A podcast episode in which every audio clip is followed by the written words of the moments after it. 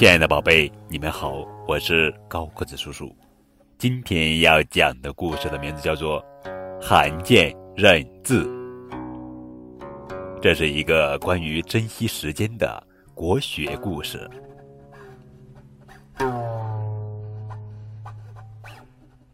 罕见从小没有读过书，长大后由于作战勇猛，他在地方上当了一名武官。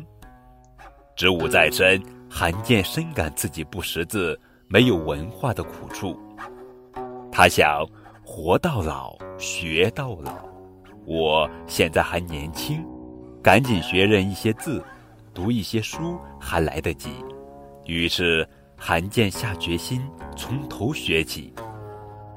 他吩咐仆人把房间里所有的家具、器具全部用纸写上名称贴好，如桌子上贴了桌子，床上贴了床子，灯上贴了灯子，连吃饭的碗也在碗上贴了个碗字，一件不漏。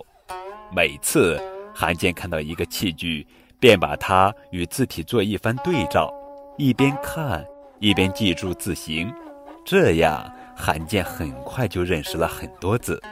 之后他又广泛阅读书籍，由于罕见惜时如金，不但认识了大量的字，还从阅读的书籍中获得了大量的历史知识和兵法知识，最终成为唐代一名文武双全的将领。